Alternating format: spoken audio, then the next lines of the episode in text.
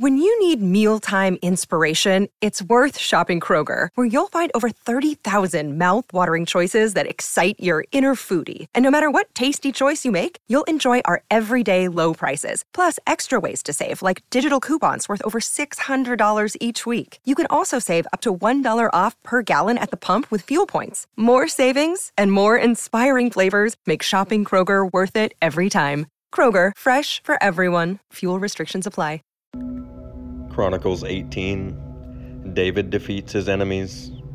After this, David defeated the Philistines and subdued them, and he took Gath and its villages out of the hand of the Philistines.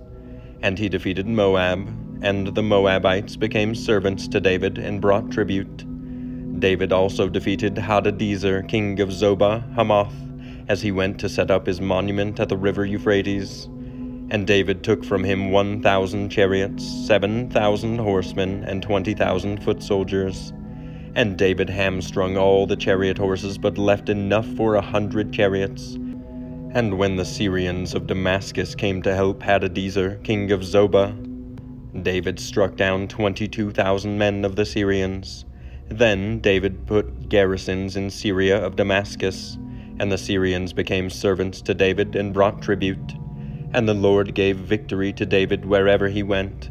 And David took the shields of gold that were carried by the servants of Hadadezer and brought them to Jerusalem. And from Tibhath and from Cun, cities of Hadadezer, David took a large amount of bronze. With it Solomon made the bronze sea and the pillars and the vessels of bronze. When Tou, king of Hamath, heard that David had defeated the whole army of Hadadezer, king of Zobah, he sent his son Hadoram to King David to ask about his health and to bless him because he had fought against Hadadezer and defeated him. For Hadadezer had often been at war with Tou, and he sent all sorts of articles of gold, of silver, and of bronze.